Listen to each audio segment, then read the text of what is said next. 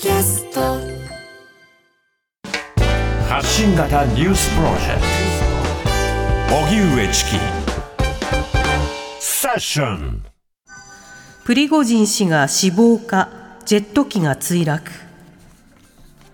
ロシア西部トベリ州で23日、搭乗者名簿にロシアで反乱を起こした民間軍事会社ワグネルの創設者プリゴジン氏の名前が載ったプライベートジェット機が墜落しました。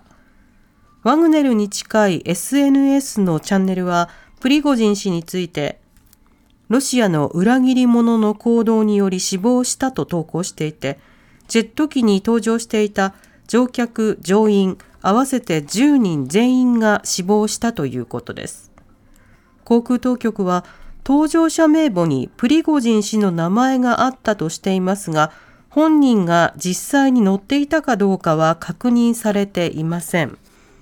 一方、墜落について報告を受けたアメリカのバイデン大統領は、プーチンが背後にいない案件などロシアではあまりない。ただ答えはまだわからないと話しました。それではロシア現代政治などに詳しい慶應義塾大学教授の広瀬陽子さんにお話を伺います。はい、広瀬さんこんにちは。こんにちは。よろしくお願いいたします。お願いします。お願いいたします。さて、プリゴジンプリゴジン氏が乗ったとみられるジェット機が墜落。この一報、広瀬さんはどういうふうにお感じになりましたか？はい。まあ、あの、まあ、6月に反乱を起こした結果ですね、あの、まあ、プーチン大統領怒ったとは言ったもののですね、あの、一時は、まあ、今回のことはこう、まあ、見逃すというような形で、まあ、ベラルーシに、まあ、移れば、まあ、あの、今回はいいというような雰囲気を示していたんですけれども、うん、まあ、かといって、まあ、怒っているのは確実なので、いずれ何らかの形で粛清めいたものがあるであろうと思っていたので、はい、まあ、ある意味、驚きはないのですが、まあ、ただその殺し方ですね、この飛行機を使った、まあ、あの殺害というのは非常にあのラディカルで、まあ、驚きましたね。はい。これタイミング、手法なども含めてあの気になるところがあるんですが、そもそも今回乗っていたのかどうなのか、そして墜落の事実はどうなのか、このあたりはいかがでしょうか？はい。あの、そこが問題でして、乗っていたかどうかということはわからないですね。うん、で、搭乗者名簿に彼の名前があったことは間違いないわけですけれども、はい、あの、なんか、可能性として、なんかこう、一応ですね、なんかワグネルの飛行機が同時になんか2機飛んでいて、うん、で、1機は着陸しているというような話もあるので、はい、まあ、あの、まあ、若干その乗っていなかった可能性というのも問われてはいるんですが、まあ、ただ当局がもう遺体も確認したということを言っていますので、えー、まあ、乗っていた可能性が極めて高いのではないかというふうには思います。うん。これあの、例えばその事故、暗殺、あるいは陽動や偽装、それから自爆など、まあ、いろいろなその、もちろん考えることはできるわけですけれども、どういった可能性を議論することが必要なんでしょうか？そうですね。まあ、もちろん、まあ、飛行機ですので、普通に事故っていうこともゼロではないと思いますが、はい、まあ、しかし、完全にこう爆発しているような、こう、様子が出ていることから、うん、やはり何らかの物理的な力が加わったことは、まあ、間違いないのではないかと思うんですね。うん、で、何かこう、爆弾が仕掛けられていたということが言われていたり、あと、まあ、地対空ミサイルが使われたのではないかということが言われていたり、また、あの、現場がですね、プーチン大統領のの別荘の近くだったので、まあ、そこに今、あの、備えられているような、この防空システムが使われたのではないかというような説。でさらにですね、あの、まあ、えー、こう、実際はテロであったのではないかというような説、こういろんな説がありまして、えー、まあ、なかなかその実態というのは分かっていないというのが実情です。うん。実際これ、プーチン、プーチン大統領の意思決定があってのものなのか。可能性があって、あの、プーチン大統領がまあ手を下したというような可能性もありますし、はい、またプリゴジン氏というのは相当軍にも、あの、疎まれていたということがありますから、軍部が、あの、考えてやったということも考えられるわけなんですが、うん、ただ、ただこのプリゴジン氏という性格を考えますと、その、これまでの経緯、またその、反乱後のいろんなやりとりを見ますと、まあ、明らかにこのプリゴジン氏とプーチン大統領が直接にいろいろこの会談をして取り決めをしてた可能性が高いんですね。で、そうなってみますと、そのような、あの、プリあの、プーチン氏と直接関わりのある人物を、周りの人間が手を下すという可能性は、まあ、低いのではないかと。やはりこう、プーチンの手のかかった人は、プーチンが、あの、まあ、何らかの最後の判断を下すというのが、あの、自然なのではないかと思います。うんとなった時に、このプリゴジン氏の、まあ、殺害、その狙いや意図、タイミングなどはどう捉えればいいんでしょうか？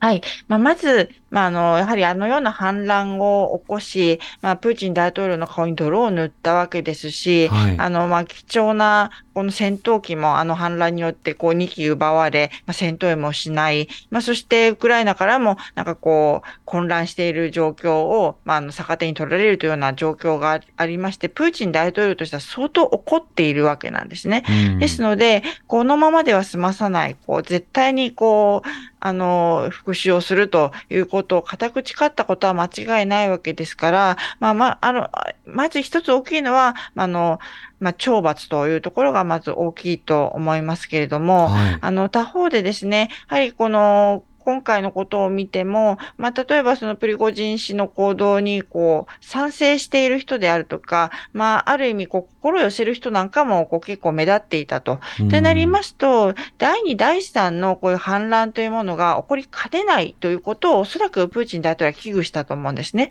で、そういうことを起こさせないために、あの、見せしめを行ったと。まあ、こういうことをするとこんなひどい目に遭うんだよということを、まあ、見せか、あの、まあ、明らかにこう見せたということも大きいのではないかと思うんですね。で、あと、まあ、これ暗殺だとすればということなんですけれども、はい、普通、こう、暗殺とした場合に、こう、割とロシアでありがちなのは、こう、窓から飛び降りていただくとか、はい、まあ、あとなんか一家心中みたいな形でリビングに、こう、家族が亡くなっているとか、まあ、そういうのが多いわけですけれども、あの、今回の、あの、まあ、殺人方法というのは、全く関係ない第三者も含まれているものなんですね。はい、で、もちろんそのワグネル関係者がほぼ全員とはいえですね、まあ搭乗員などもいて、全く関係ない人もおそらく、まあ2、3人はいたんじゃないかと思うわけですよ。えー、それにもかかわらず、この殺害方法を選んだ理由としては、私はもう一つあるのではないかと思ってまして、えー、あの、同時に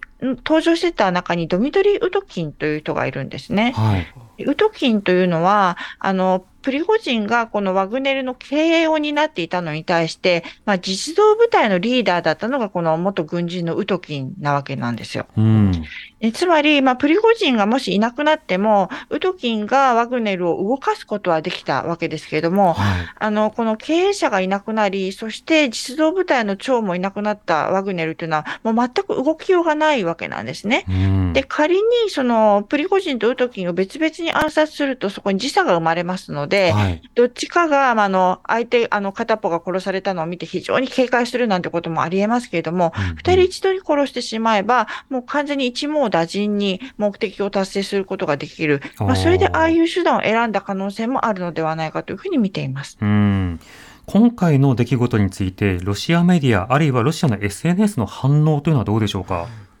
はい。まあ、これ、やっぱりいろんな説で湧いてますけれども、やはり、まあ、あの、プリゴジン氏は、こう、亡くなって、まあ、当然だよねっていうような意見が圧倒的かと思います。あと、こう、SNS などで興味深いのはですね、あの、まあ、今回のこの、まあ、タイミングとも関わってくるんですけれども、あの、8月21日にプリゴジンが、まあ、アフリカから SNS の動画を投稿してるんですね。はい、でそれがプーチンの、まあ、激励に触れたんじゃないかというような説が結構あります。おそらく、まあ、プリゴジンとプーチンの間に、あの、まあ、静かにしていればこう見逃してやるみたいなディールがあったのではないかということが言われておりまして、えー、だとすると、それを破って、プリゴジンがこう動画を出し、しかも今後もアフリカでガンガンやるんだというようなことを言ったことはですね、まあ、それは約束が違うだろうということになった可能性もあるんじゃないかということも結構言われておりますね。これ、ロシアのメディアでは隠されているというわけではなく、大きく報じられてはいるんですか？そうですね、報じられていますし、まあ、この、あの、撃墜なんだか、こう、墜落の、あの、動画が、あの、かなり早くに、こう、出ているというのも非常に興味深いかと思います。となりますと、やはり動画も最初から綺麗に撮られたというと、まあ、準備されていた、まあ、撃墜なりなんなりなのかというような気がしてしまいますね。それに対しての語り方、要は、そのロシアによって殺したのだと語るのか、何者かによってと語られるのか、事故なのだという語られるのか、その語られ方というのはどうでしょうか？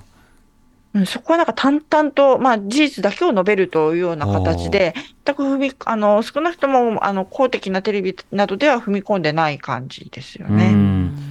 今回のプリゴジン氏の死亡かという、この、まあ、動きを受けて、今後へのあの、すでにワグネルは、あの、戦線から離れていますので、あの、直接の影響はないと思われますけれども、はい、このワグネルが今後どうなるのかということを考えますと、まあ、ワグネルの形で存続することは非常に難しいと思うんですね。で、そもそも、あの、の反乱を起こす前というのは、あの、ワグネルの活動費というのは、まあ、全部こう政府が担っていて武器などもあの渡していたわけですけども、まあ、それが反乱によって、あの、もはや政府の支援はなくなっていてですね。はい、で、あの、まあ、三分割というような形になりまして、あの、引退する人と、あの、ロシアの正規軍に入る人と、あと、まあ、プーリゴジンについていく人はベラルーシにいてくださいということだったんですけれども、まあ、その、このベラルーシに行った人たちについては、あの、今後、あの、まあ、資金源がなくなるわけですね。で、まあ、ロシア政府からは期待できない。そして、ベラルーシのルカシェンコ大統領も何も払わないと言っていますし、で、じゃあ、どうやって生き残るのかというと、おそらくアフリカなどから、あの、得た資金で、まあ、細々とやっていくのかなと思っていたんですけれども、あの、プリゴジンがこうなってしまいますと、はい、なかなかアフリカからの資金を還流させるということも難しくなりますので、こう、もはや空中分解するしかなくなってくる可能性が極めて高いと思います。うんそうなりますと、まあ、例えばそういう人たちがまた新たに、まあ、あの、ロシア軍に加わるであるとか、まあ、別の民間軍事会社に入るなど、それぞれの道をまあ選んでいく可能性が高いのではないかと思います。なるほど。わかりました。広瀬さん、ありがとうございました。ありがとうございました。ました慶応義塾大学教授の広瀬陽子さんにお話を伺いました。荻上チキ